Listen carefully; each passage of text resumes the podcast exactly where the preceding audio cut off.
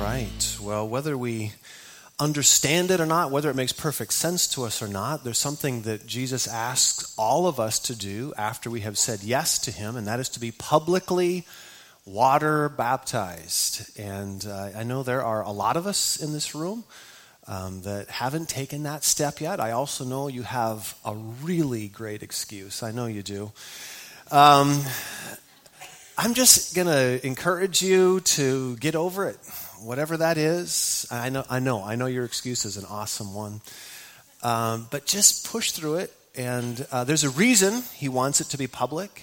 Uh, there is spiritual power in baptism for you, but it's also for others. And I promise you, you're baptized, there's going to be family, friends who come that wouldn't normally be here. And uh, March 11th, uh, normally we just do baptisms on Saturday night. Um, we can fit them all in one. Uh, but we've already had so many people sign up that we're going to do it on Sunday as well. I have a prediction. This is probably going to be the largest baptism with the most amount of people that we've ever had. Um, again, we've, we had new people who've said yes to Christ, and many of them, but I know there's a lot of us. I just this past week, here's why I'm confident it's going to be the biggest one. Just this past week, Mark Richard, you know, is our board member. He's uh, speaks here quite regularly. Uh, Canby said, You know what, Brian? I just realized I have never been publicly water baptized. He's like, I'm in. I'm like, If Mark's in, we're out of excuses, right? Let's get in. So, on the back of your connection card, we've already asked you to check off 16 things. One more won't hurt. If you have yet to be water baptized, just check it off and, and jump, jump in there with us on that day. Um, we'll be getting you some information about it, so it's more than just check. But once you check that off, put your name, contact information, so we can get you some information about the event. But it's going to be an awesome weekend for us to see all these people baptized. Well, I'm going to start the message by just telling you a interesting uh, Bible story. I think you know I think every Bible story is interesting, but this one is really it's kind of odd and interesting. But there's a prophet in the Old Testament named Hosea and God gave him an interesting command. Uh, prophets are, they're like pastors on steroids. You know, they're these men of God who are just really holy and awesome. Well, God told Hosea that he wanted to go and court and win over a certain woman to marry her, and her name was Gomer. Now, I grew up watching, my favorite show still is Andy Griffith. So when I hear Gomer, I'm thinking Gomer Pyle, right? And uh, so, I mean, it's already odd if you're you got to marry Gomer, right? That's that's already a little bit strange. Um, but the next thing that's you know a little odd about the story is Gomer at this point in her life happens to be employed as a prostitute. Kind of odd that God's telling his prophet to go do this. Well, the story gets more strange. Uh, he goes and wins her over. She says yes to, to marry him and things go great for many, many years. They have a lot of happy years together. They're just the happy, they're the, the, the cleavers, they're the happy family. All is well. It's just like Mayberry. I mean, they're just having this wonderful, happy family. They have three children together.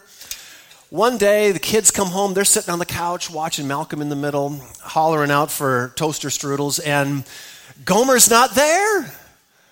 I might add a couple of, I'm not sure all that was in the Bible, but it, this part is uh, mom's not there. She's gone. And the kid's like, where's mom? Well, long story short, they've found out, it takes a while to find out that mom has left the home and she's with another man.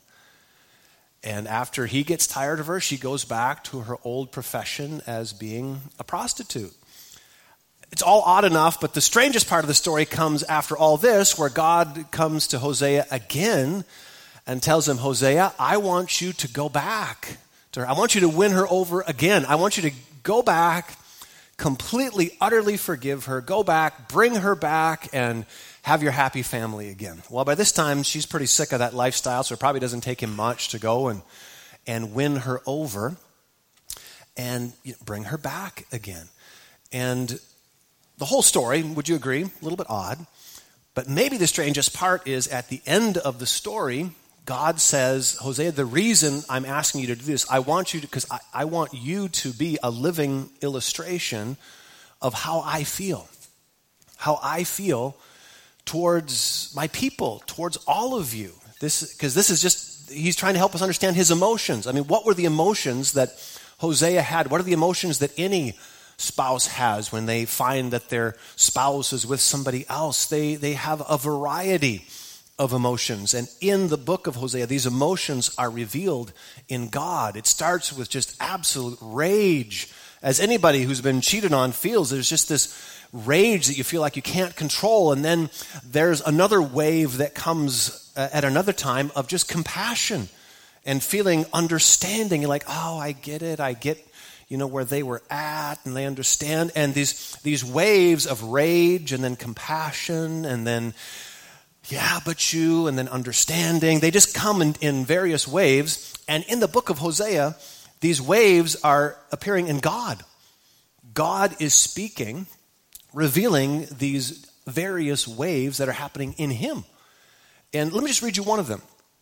Um, we could take a long time going through this book, but, but one of them is God just revealing how the people are going to be destroyed under His wrath. And the wrath of God is something that we kind of uncomfortable to talk about, but it's a huge theme, you know, primarily in the Old Testament, but you certainly see it in the New as well. And God's revealing his wrath in this book of Hosea. He says, They will be destroyed. Talking about all the people. They're going to be destroyed because my people are determined to desert me. So he's revealing this wrath. In the very next verse, it's not like you have to flip a chapter. The very next verse, God says this, But my heart is torn within me, and my compassion overflows. So he's having a complete change of heart here. Now he says, My compassion is overflowing. God says, No. God says, I will not unleash my fierce anger. I will not completely destroy Israel, for I am God and not mere mortal. See, if, if you read this whole thing, God is saying that I've, I've given this picture of Hosea so you can kind of relate, but at the end of the day, he's saying, you really can't understand me. You can kind of, we can kind of understand the emotions of somebody cheated, but God says it's, it's a lot bigger than that. It's a lot different than that. See, the truth is, in this and throughout the entire Bible, God reveals that He is holy. Will you say the word? Everybody say holy. If you've been in church more than once in your life, we think we understand holiness. Holiness is when you know you have your cleanest moment, you have a good month. I mean, you haven't sworn in like a month, and you, you know that's holy holy to us, and I'm going to endeavor to try to communicate it, but quite honestly, this message, more than most, I feel utterly inadequate because holiness is something I don't understand any better than you do. Because here's the truth holiness does not exist within a human being, it doesn't. Holiness is something, it's something that God is, it's something that, that it's an attribute of Him and it's not something that he tries to put on. You see, holiness is something that we strive for. It's kind of a virtue. This isn't a virtue of God. It's kind of like saying that we have breath. Breath isn't something that you try to put on, right? You just woke up breathing, right? Breath is just part of you. Well, holiness is just part of him. And the holiness of God is something that is so freakishly powerful and all consuming. Holiness consumes evil. It doesn't try to consume evil. It's not a conscious decision as to whether or not it's going to. That's just what holiness does. It's this all consuming power that consumes evil.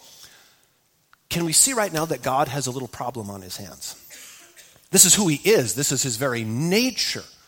A holiness that I nor you can comprehend is his nature. That's his breath. And holiness consumes evil. What's the problem? He loves us. And we're naughty. All of us. See, when we read the, you know, the story of Hosea, we, we get it. We're like, yeah, Gomer. Yeah, she, she deserves the wrath. Yeah. But the story and then the rest of the whole Bible endeavors to help us understand that we're all Gomer. We are all, we all have at least that seed of darkness in us and it creates a problem for God. Well, this is all my introduction to what is the final uh, message in this series called AKA God, also known as God. We've been examining uh, a couple of the names by which God has revealed him. And today we're going to talk about the last one, and that last name is a name that's given uh, Emmanuel. Uh, in the Old Testament, it was prophesied that the virgin will conceive and give birth to a son, and his name will be Emmanuel, which means, everybody say God with us. One more time, say God with us. Has it ever, ever crossed your mind why it was so challenging for the people that Jesus first came to? You know, when you read those Gospels, why in the heck did they have such a hard time with Jesus? I mean, you know, a lot of people didn't like him. I don't know if you know this, but they killed him.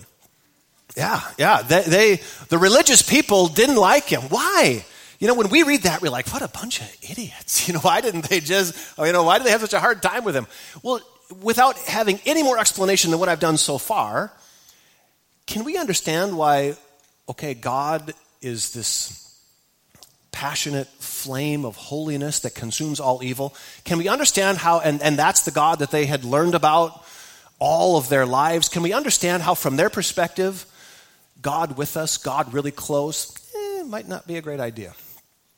uh, might be a little threatening, might be something they had a hard time getting a hold of. See, the first name, and again, my, my premise for this entire message is this.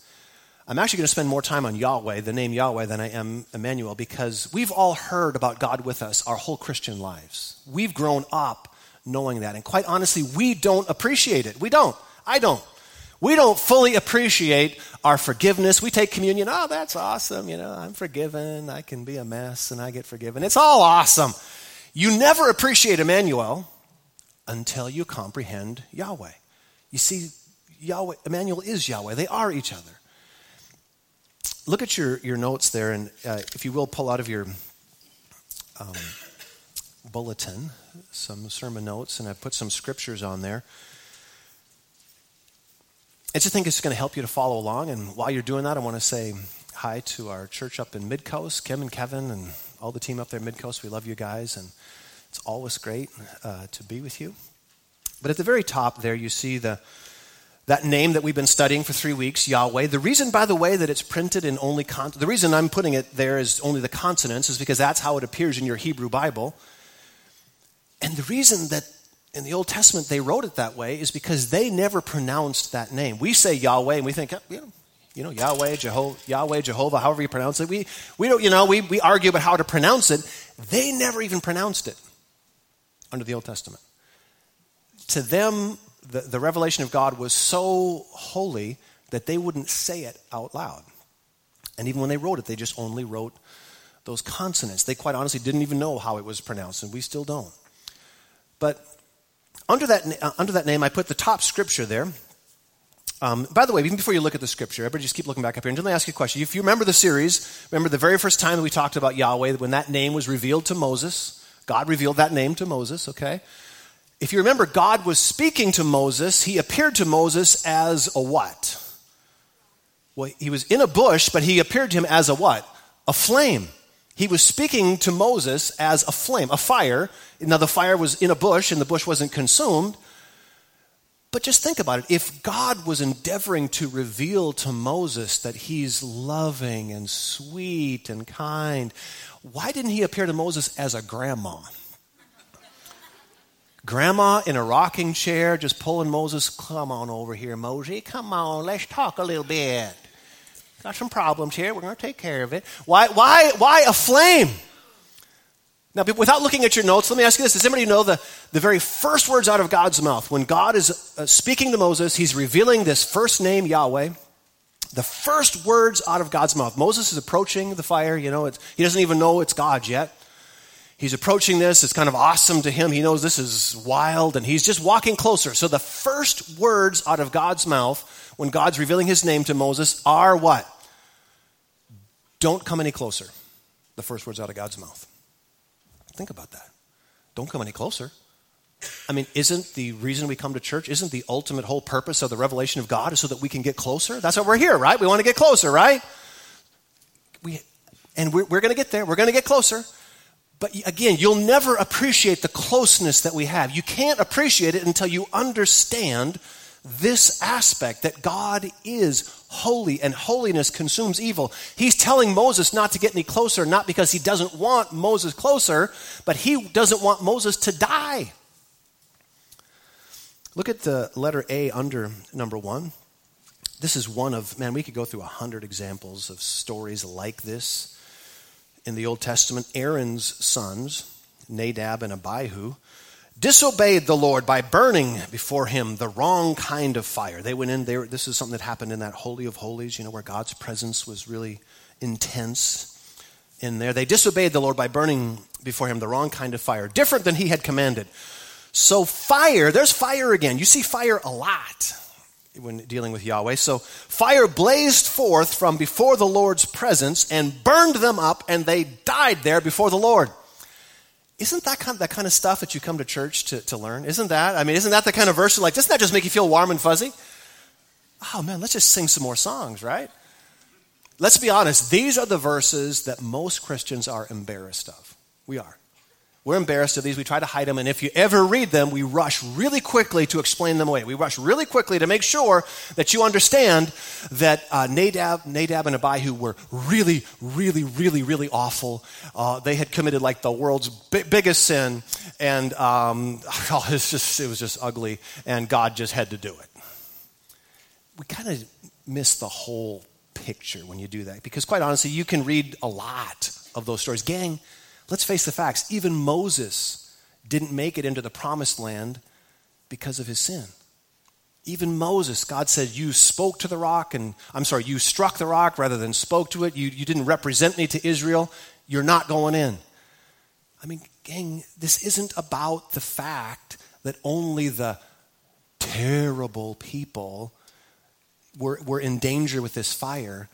It's all of us. And trying to make Nadab and Abihu sound so awful, we miss the point. The point is, is what the New Testament still reveals to us that our God is a consuming fire. That's what Hebrews says. Our God is a consuming. Can we say that out loud? Say, Our God is a consuming fire. That's a scripture that you just New Testament scripture, not Old Testament. That's who he is. That's his nature. That's who he is. And you know, if that's all you understand, you're like, okay, well, then how could we have a relationship with him? Which is what makes Emmanuel so shocking. And which is why the people that Jesus first came to had a hard time. Because let's be clear, throughout the entire Old Testament, both of these natures of God, both of these sides of God that God revealed to Hosea are revealed throughout the entire Old Testament. God's amazing compassion, his amazing love for his kids his amazing desire to be with his kids and to love them and to know them and to walk with them is revealed throughout. I mean, I would say it's, it's dominant in the Old Testament. That nature is revealed more often than you see the wrath. But yet again and again, you see this other situation where the wrath of God consumes evil. For whatever reason, the people, at least the religious people of Jesus' day, kind of clung to that wrath side. I guess those scriptures were more amazing to them, and, and those are the ones they clung to. So here comes Jesus, really explaining and, and teaching and revealing the amazing mercy and compassion and love of God, and really going heavy on that side of the equation. But let's just examine a few of the stories that Jesus came telling us, all right? Because even today, I don't think we get it as well as we need to. And in really understanding what Jesus accomplished is going to totally bless your life. When, when we finally get a revelation of what Jesus Christ has accomplished, and through that amazing sacrifice, I get to walk with the consuming fire. He's still a consuming fire, He still is. And I get to walk with Him. I get that presence with me. Until you understand what Jesus accomplished, it just kind of seems like Jesus just kind of handed you a teddy bear. You know, He gave you a gift yeah, Jesus gave me salvation. He handed me a teddy bear, and, and, it, and it's awesome. No, He didn't hand you a teddy bear. He enabled you to walk with the consuming fire. He, he enabled you. He, he opened a door for us to experience God. So, just a couple of the stories. Just examine the stories that Jesus told. If you really examine pretty much every parable that Jesus told, um, they're kind of irrational. Every one of them are, have this kind of this wild math to them. Let me give you a, a couple of them, just a couple of the examples. Um, the first one being this servant. Uh, these are stories, if you've, if you've read the Gospels, you'll remember these stories. Jesus told the story of a servant who accrued a multi million dollar debt. Uh, again, the stories are irrational. Let's be quite honest. Um, it would be challenging for any of us in this room to accrue a multi million dollar debt because we couldn't get people to loan us that money. But a servant at that time, There's no possibility of him accruing a debt of that size. Nobody would loan him that. So the story's already irrational. But that's Jesus' point. He's wanting us to see that we still live in this, we still are under Yahweh, and we still have, we still do have this amazing gulf between us. This shocking, huge gap between us, and he, he still wants us to see that. So let's go on with the story. Jesus, this servant has accrued a multi million dollar debt. Uh, the master's having him and his wife, and which thousands of years ago they did that. In order to, to pay the debt, they would sell the family, you know, into slavery, and his family's being sold into slavery to pay the debt, which would have never even paid the interest on the debt, by the way. But, you know, while he's being sold into slavery, the man just calls out for mercy Forgive me, master. And the master just on the spot, okay, all right, you're forgiven. Well, the whole story is irrational again, you, he couldn't have accrued a debt that size. And quite honestly, anybody who did find a way to accrue that kind of a debt, you'd kind of think of him as, well, he, you know, he wasn't, he wasn't a great guy. And if, as, you, as you follow the stories of long, along, have you ever realized that the heroes of Jesus' story, or maybe not the heroes, I'd say, but the people who end up getting the blessing in Jesus' stories were losers? Every time. How about the prodigal son? Probably the classic story that Jesus told of this son who went to his father and said, Give me my inheritance, which the father was not required to do that. You know, that was something that after the father died. So half of the entire estate goes to the son, which again is irrational that a father would even do that. That, that father would have had to have sold some property in order to give this to the son, but gives the son half the estate. Again, we're, we're assuming this is, this is a lot of money, massive amounts of money. And the kid is still a teenager. He goes off to a foreign place and he's the life of the party for a few years. He's buying everybody's drinks, he's buying drugs, he's the Bible says he's spending his money on prostitutes. He's living just the most ridiculous lifestyle. We all know what happens. He runs out of money, ends up hungry, ends up in a pig pen. And while he's in a pig pen, because that's the only place he can find food, the only place he can eat, can you imagine that? He's in a pig pen now. And while he's in a pig pen, he realizes ah, even the servants in my father's house back home have enough food to eat, so I'll go home. And, and he goes home, and the story is, that Jesus tells is the father who represents God. The father is waiting, anticipating, and, and longing for this son to come home. And when, when he sees the son afar off, it's been years, but when he, he's so anticipatory, when he sees the son from afar off, he, he runs to he runs to go get the son. But just stop right here again and back up and think through the mindset of the people that Jesus is talking to originally, who all they've known is Yahweh. Our God is a consuming fire. Our God is holiness. That, that I mean, even Nadab and Abihu, even Moses didn't make it into the promised land because of sin. And here we're supposed to assume that this ignorant kid goes and sells everything, and this father is supposed to represent God. You're supposed to be teaching us about God, and you're telling us that God longs for the most sinful one of us? Really? How about another story? All of his stories have irrational math. Jesus was not a great mathematician, apparently. How about this story? Jesus tells us a story of a, a, a, worker at harvest time, which in an agrarian society at harvest time, everybody gets out there and works. Everybody's been out in the field working all day long. And one guy comes out at only the last hour of the day.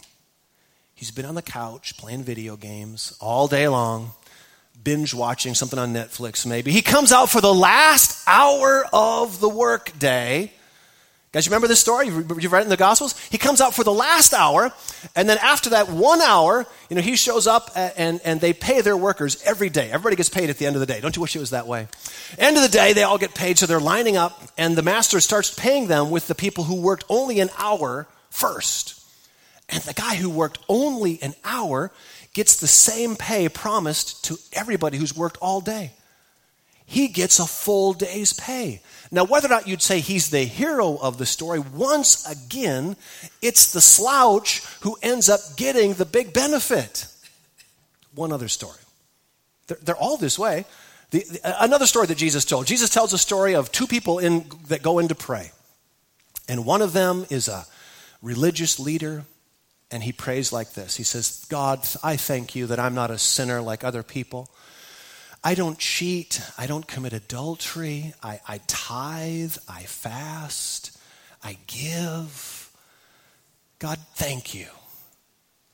Another, he, he's just saying thank you to God that he's so holy, you know. And Jesus said another man was praying at the same time, just across the same room.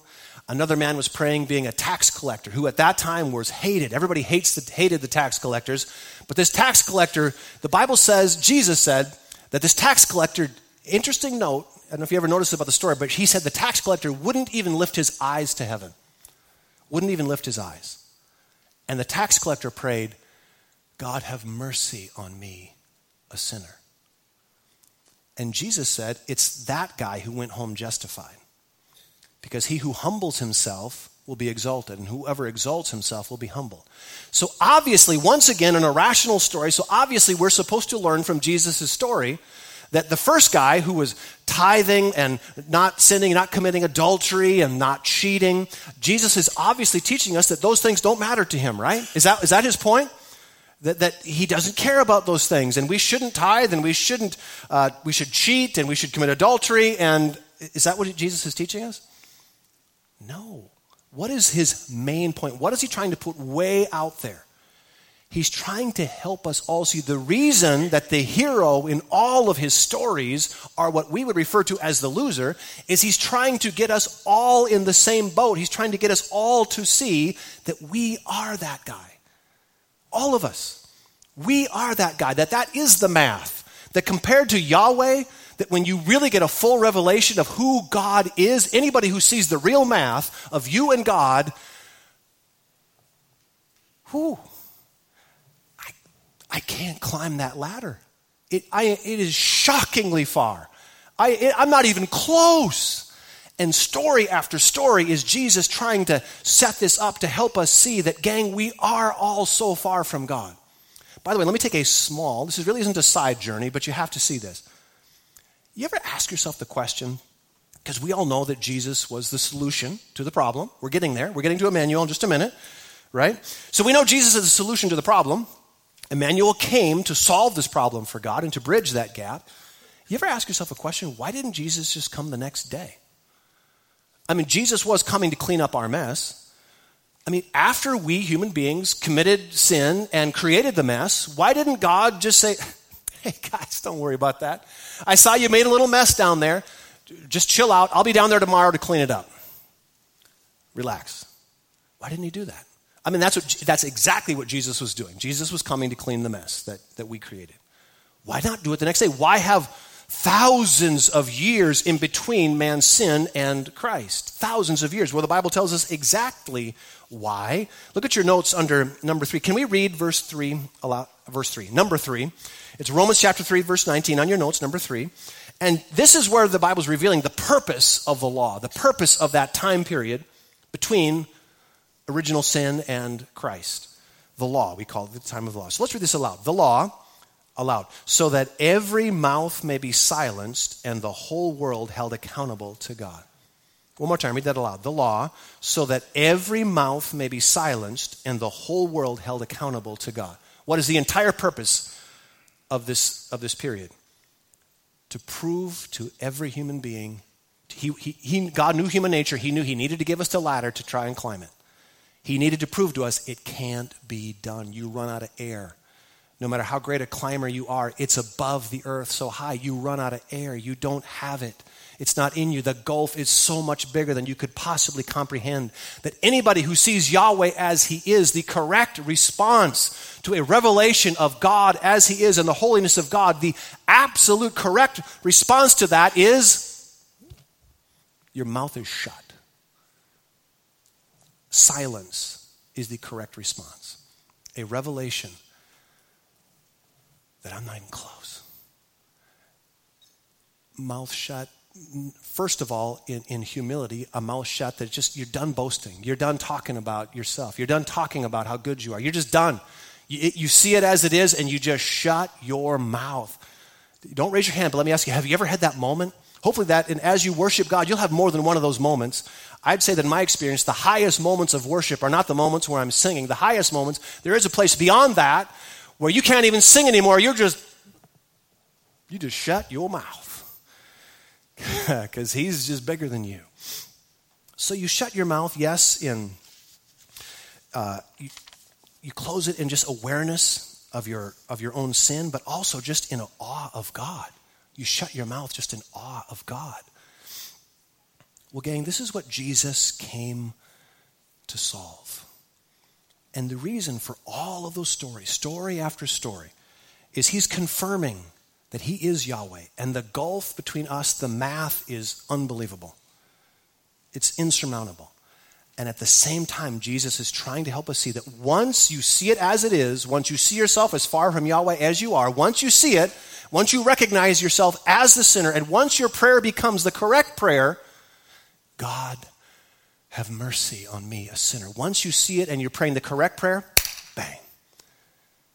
Because Jesus is saying, I'm your only solution. I'm it. You've, you've, I've given you thousands of years to climb this ladder. It can't be done. You can't get to me. I came to you. That's what Jesus says. And you'll never appreciate your salvation until you get it, until you see that until you fully realize I am a worm compared to I can't climb it. I can't get to him. He came to me. He came to me, and I get to enjoy His amazing grace. I get to enjoy His presence here. I get to walk with the consuming fire, not because I'm so awesome, but because He paid that price. He consumed the wrath of God. That's what it means when, when we say Jesus died for me. For most people, that's just kind of a confusing statement. He, Jesus died for my sin. And that really doesn't quite honestly make really perfect sense. The math of that, we, we accept it, but it doesn't make sense. Gang, understand this. The majority of Jesus dying for you was, was headed towards God. It was, it was taking that wrath that God had, that, that we'll call it a condition that condition that God had, that holiness that can't touch you, that can't touch evil. He was relieving God of that. All that wrath was able to pour out on Christ. This is a poor analogy, but it's the best I can come up with. If you've ever watched the movie X Men, there's a character, Rogue, who can't touch people because just touching them, she takes the life. Even people that she loves. It's a bad analogy because God isn't the one with the condition, we are. But in a, in a very real sense, that's what it means when Jesus died for our sin, that he took that wrath from God so that now God can. That's what it means. Now God can touch us. Now God can touch us. Now God can walk with us. He purchased that for God. Jesus primarily was dying for God, for God's benefit. And in fact, if you look at your notes there, the scripture um, under number three, letter A, says this For God was, is everybody following, everybody following along? Letter A. For God was in Christ reconciling the world to himself. He's talking about the cross. Do you see it right there without going any farther? Do you see what that verse is saying? That this is God doing this for himself. He's not just doing it for you. Now, we are the benefactors, no doubt, but God's saying, I'm doing this for me.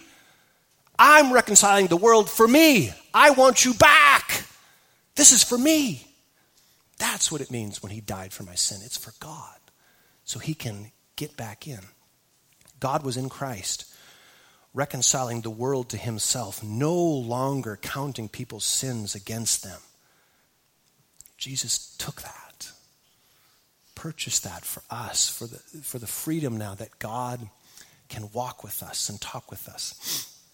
This should, if we see this as it is, it should have an effect upon our life. And I'm just really quickly want to read this under number four. Would you write this down? We struggle in our faith walk. We struggle to combine and write down these four words love, love, grace, judgment, and fear. We struggle to combine those in the same cup. But a honest, genuine relationship with God today, not just Old Testament, today, will, will, you'll have all four of those in your own heart mixed together.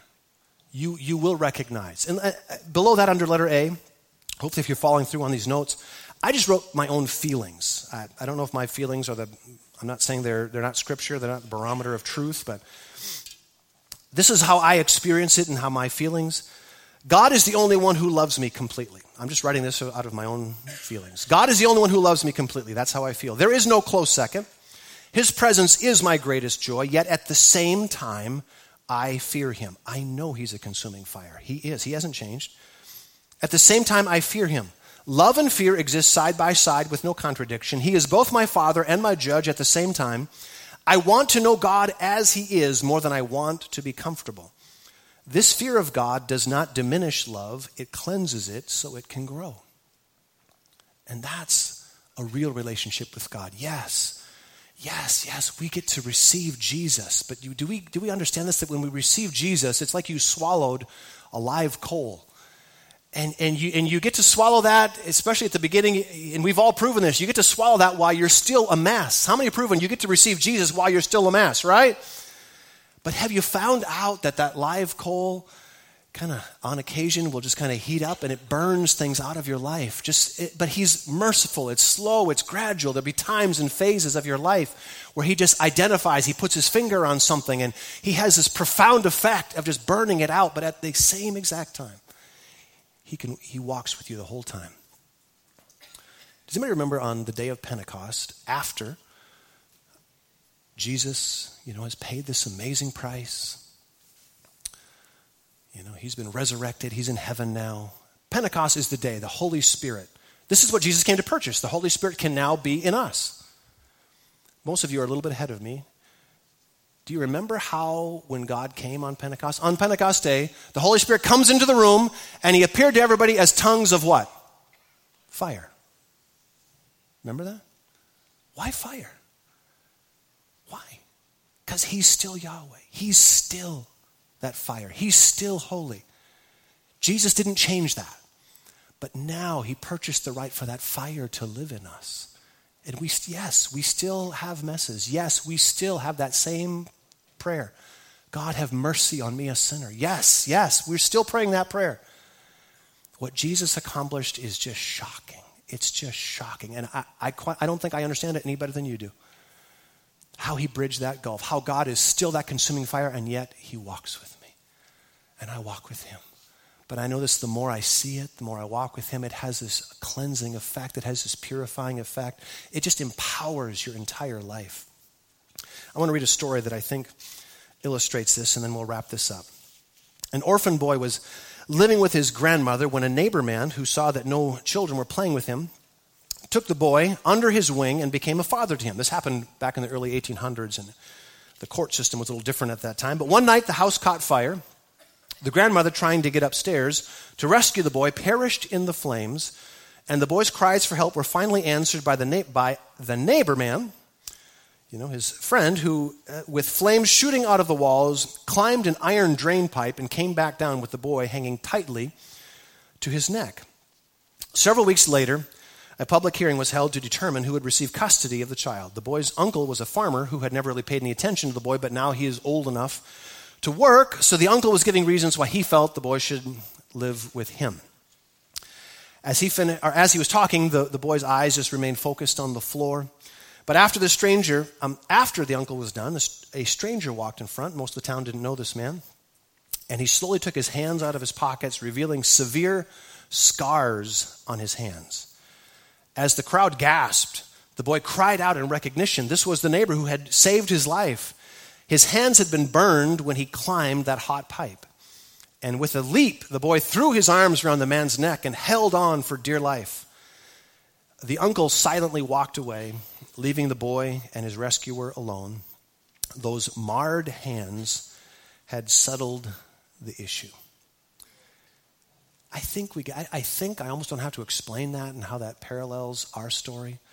But Jesus has scars on his hands and I like the fact that the story includes a flame because Jesus walked into the flame of God.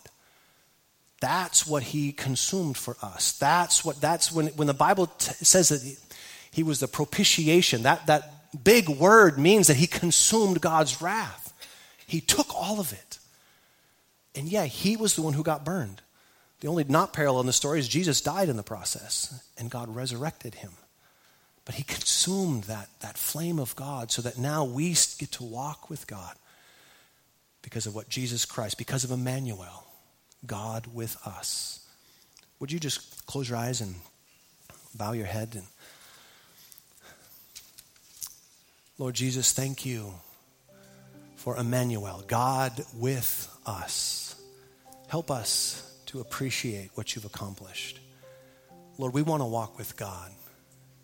We want to walk with you. We want to walk with our God who is a consuming fire. Lord Jesus, thank you for what you have made possible.